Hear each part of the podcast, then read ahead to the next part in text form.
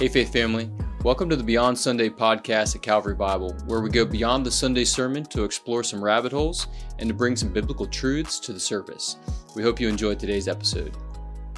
Calvary Bible Church, welcome back to another episode of Beyond Sunday. This is the second time in a row with Austin. This is it two times in a row? Yeah, you were uh, you were with me the last time we recorded it. Yeah. We had a a sermon Wow. in between That's right. um, the prayer series, That's right. but we didn't record a podcast about that one. It was the The Sunday barbecue Friends bonanza day. barbecue. Man, that's yeah. a, yeah. I got it wrong. Although that is the first time I think I've gotten it wrong all year. It is. I've said it wrong too, but Yeah, It's it's okay. The the barbecue bonanza that you bring your friends yeah, to. that's right. invite your friends. Um, so because this is your second time, I'm uh, expecting you to have a joke. Yeah, I'm glad. I uh I do have a joke. It's Okay. related to pencils. I'm just joking. That was my joke. But I don't have Uh, a joke. Okay, well I've got a quote for you. Did you hear it. know this is not a joke? No joking here today. Today's National Pancake Day. Is it? Yeah, in September. Today's the 26th. Yep. Day of this recording. Wow.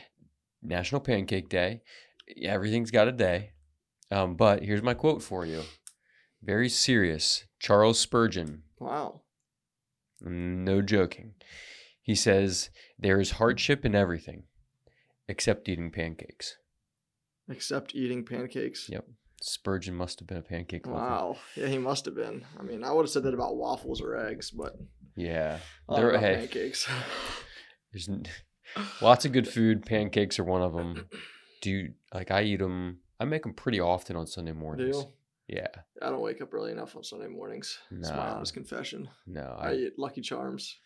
oh, Or, or something like that. child. yeah. Yep. I know. That's what my seven year old daughter eats. Yeah. Hey, that's fine. When I've she been can. Eating them, yeah. I've been eating them since I was seven. I don't so. give her that junk.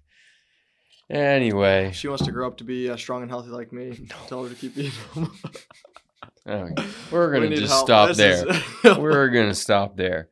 All right, so week two of the prayer series, um, and we were in Luke chapter 18 this week. Uh, we got a couple of questions, some other thoughts that go along with it. So, Austin, you got one. So, why don't you throw it on the table for us?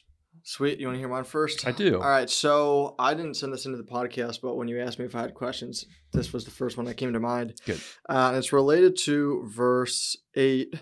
Um, I'll read 7 and 8 to get a little context. Uh, so Jesus says, uh, And will not God give justice to his elect who cry to him day and night? Will he delay long over them? I tell you, he will give justice to them speedily.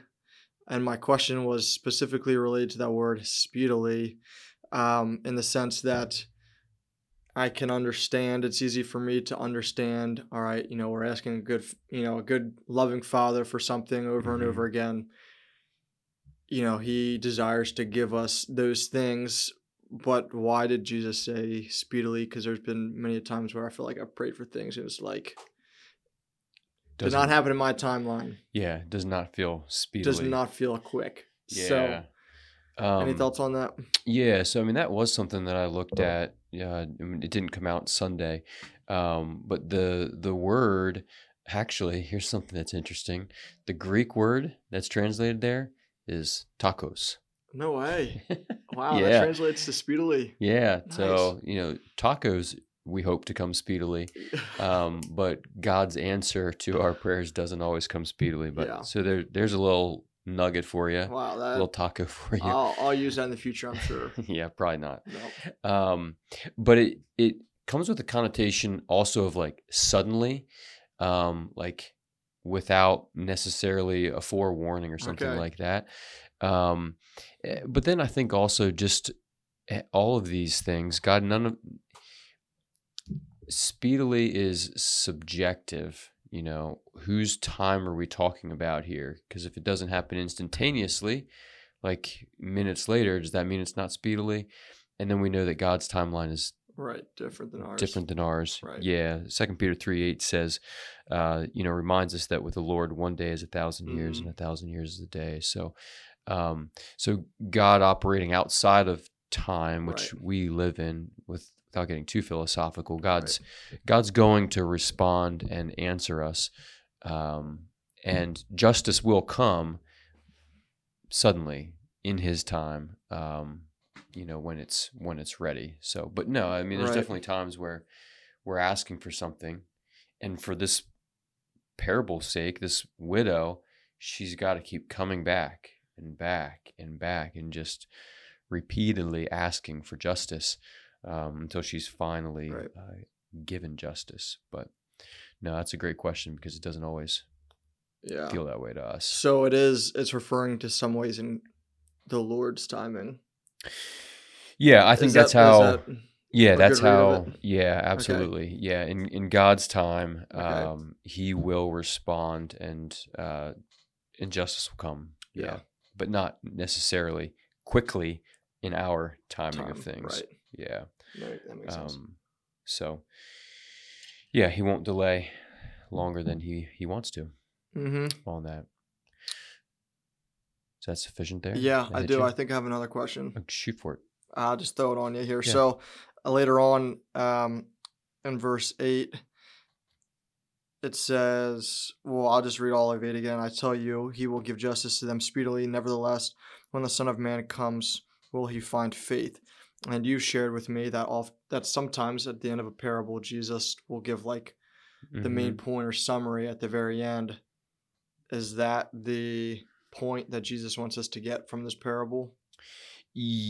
Um yes and no i think that that very ending there when the son of man comes will he find faith on earth um that kind of ties it to the rest of uh this section in luke where he's talking about the kingdom and the coming of the kingdom and the end times um i think it's Yep. the Yep, you have that earlier. chapter 17 Yep. um the, The coming, coming of of- the kingdom is a subtitle there and Right. it uh, goes into um yeah just a parable there so Gotcha.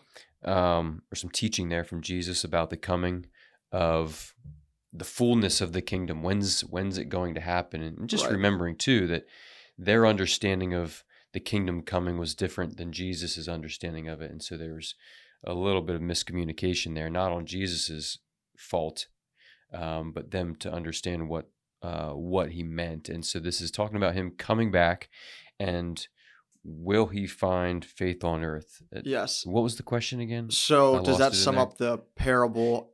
And I, the funny thing is, I ironically I taught on verses twenty through thirty-seven of Luke chapter seventeen at Sunday school, and so we were talking about like the coming of the kingdom in fullness. And so then Mhm. it's interesting when you say that. It makes sense for me that it, he's not just referring specifically to the to the parable; it's to what he had said right before that. But the Mhm. chapters throw me off a little bit. You know, Yeah. you wouldn't have had that. No It's like flow. It's it's a flow here. Um, chapters break that up a little bit, but right they, they do and um, i mean there would there would be some debate about whether jesus just rolled from one to the next Correct. you know is his audience different my, my take on that would be his audience is probably the same but the way luke organizes things you know it's he he he pulls things together in his gospel um, at times that fit the subject f- matter Yeah. Um, so here's the point that's being communicated. right and he's lumping these Yeah. you know the coming of the kingdom together Right. so the coming of the kingdom would be that subtitle that you'll find in a lot of translations, and then it's followed up with this parable of the persistent widow, um, which ends with, Hmm. "Nevertheless, when the Son of Man comes, will he find faith on earth?" And I actually had a, a comment about um, finding faith, and um, there's in the in, again in the original language we don't see it here, but there's a definite article in front of that word faith, the faith. Hmm. Okay, so will he find the faith? Which just again, um, I think points out that the faith that he's looking for, and I said this could have worked in Randy's hardworking faith series. Um, the faith that Christ, the Son of Man, is looking for when he comes back is going to flesh itself out in a couple of ways, um, or a number of ways. A couple of them being that the faithful ones are uh, not losing heart and they're always praying um, Right. which is what this parable specifically uh, is then about. So, Yeah. when you say is that the main part of the parable, um, it's it's yet yes in that way, but Yeah. no. And then I think the parable is communicating a little bit more specifically to, Right. to those ends. Yeah, that makes sense. That's good. Um, And I think too, so that kind of leads us into the another question that came in, which I mentioned some commentaries that I was reading Yeah. and how I was taking, you know, just kind of going against their counsel. Um, so the question was, what's what were the what was the take from those commentators? what were some of the commentaries? Uh, there's a preaching the word commentary that I borrowed from Austin. That's One of my favorite commentary series, honestly. I mean, these guys in that that series, they, they do a really really good job, and somewhere else Yeah. too. Um, I can't remember where, um, but I, I read from a few different Was sources. it the Ryle? No, it wasn't J.C. Okay. Ryle's. Um, I can't remember. That's fine. I I was was, curious to picking it. I mean, I but- probably read from six different, you know, either articles or commentaries and stuff so like that. Stack of books. Yeah, but I remember, you know, going through that and thinking, "Huh, I, that's really interesting." I would have said that that is a main point of the parable, um, and I think their take on it though was that, you know, when they're hearing this sermon preached, it's just really mm, like honing in on this idea that prayer should be persistent and just keep coming to God with the same thing and over and over and over, like bothering Him with it, Mhm. pestering Him with it, and just incessantly bringing a request before God. Um, it- one, they didn't feel like that was the main point of the parable, and I don't totally disagree with that. Um, and then two, I think they were they've probably heard it preached uh, or taught in a way that is um, making it seem like God is going to shift His plan because of your Yeah, just us You're- begging you're- him. yeah, exactly. And uh, and I Mm. did say something to that effect, like we're not going to twist God's arm, you know, or coerce him into uh, something that is not part of His will. Um, but I think He sovereignly ordains our prayers as much as He does the answer Mhm. to our prayers. Yeah, that's good. Um, that's a good point. But but one of the reasons I did, uh, you know, kind of hit that and and lay that out as a a main po- point uh, in the parable is just because, and this isn't the case with all parables, excuse me, but I think there's a general, a lot of parables, a general rule of thumb is how many main characters are there, and there's a main point for each character. Um, so we've got two primary characters, the widow and the judge. Right. And I do think the judge, if you were going to, you know, nail me down and say, what's the main point? I'm going to say it's like a 1A and 1B type thing. And the 1A I would point out is just the, that the judge character contrasted to, God's character. to God's yeah, character. correct. Yeah. So That's the good. unjust judge is contrasted to a just God, the one Right. who is not, does not want to answer uh, relative to a father who wants to Right. answer, um, and a judge who is self-serving as opposed to a God who is serving. Yep. Um, so I, I would say Mm. that's the primary uh, takeaway, but just right behind it is uh, this widow um, and us, the you know the children, the church, um, fall, falling in line with her example. Yeah. So uh, that's kind of what I was reading there from my commentaries. Yeah, that makes sense. I'm tracking with you. That actually, that's really helpful for me, honestly. yeah, I love parables. They That's are fascinating. they're a blast. Uh, I've spent a fair amount of time in different parables, and I do remember uh, reading a couple of books about them. And one of them, I think, Mhm. was Craig Craig Blomberg. Um, Yeah, him. pretty easy to read, Mhm. and uh, that was one of his takeaways or his approaches to parables. That if you're reading a parable, how many characters are there, and then look for you know a truth or a faith principle that applies to each character, Yeah, which doesn't always right. work and sometimes i mean some interpretations of parables get pretty wacky Mm-hmm. um but uh that's been a pretty stabilizing rule or some guardrails for you when you're reading the parables it's good. they're fun Yeah, so anyway that was that yeah, that's good. I'm out of questions, so well i got another quote for you fire away. this is not this is not a spurgeon this is augustine um Oh just man. just talking about just how that verse or that parable ends with Jesus saying, "Will he find faith?" So I, I did read this.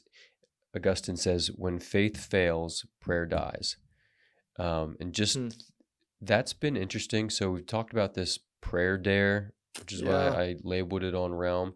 This dare to match your whatever's distracting you the most. And I think for a lot of people, it's something on their cell phone. Um, so whatever's distracting you the most, um, match your prayer life time wise with that thing.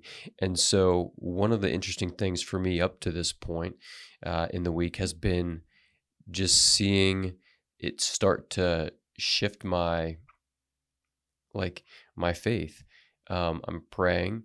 I, I sense I've sensed a little bit already, like my faith starting to increase because I'm going to God, knowing that He's good, knowing He's my Father, and knowing that He He wants to wants to move um, justly, and uh, and what that does to faith. And so, anyway, I guess I'm just pointing out here. that There's this this connection that you can't break between faith and prayer. Mm-hmm. So I thought that was kind of a nice.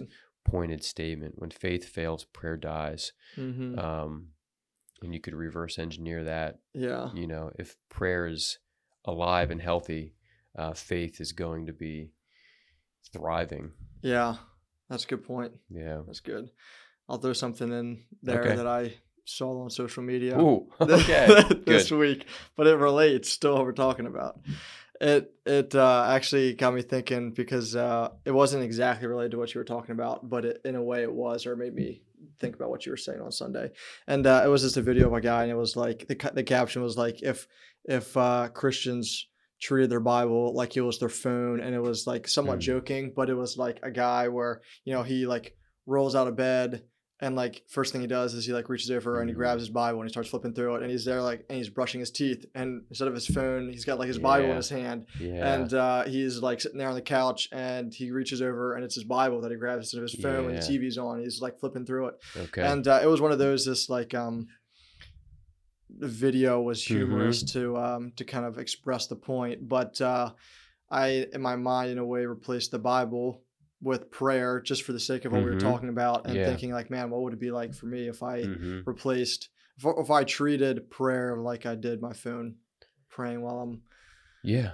I don't know when I wake up in the morning or you know when I'm driving to work or um, hmm just some of those downtime moments that we use our phones for.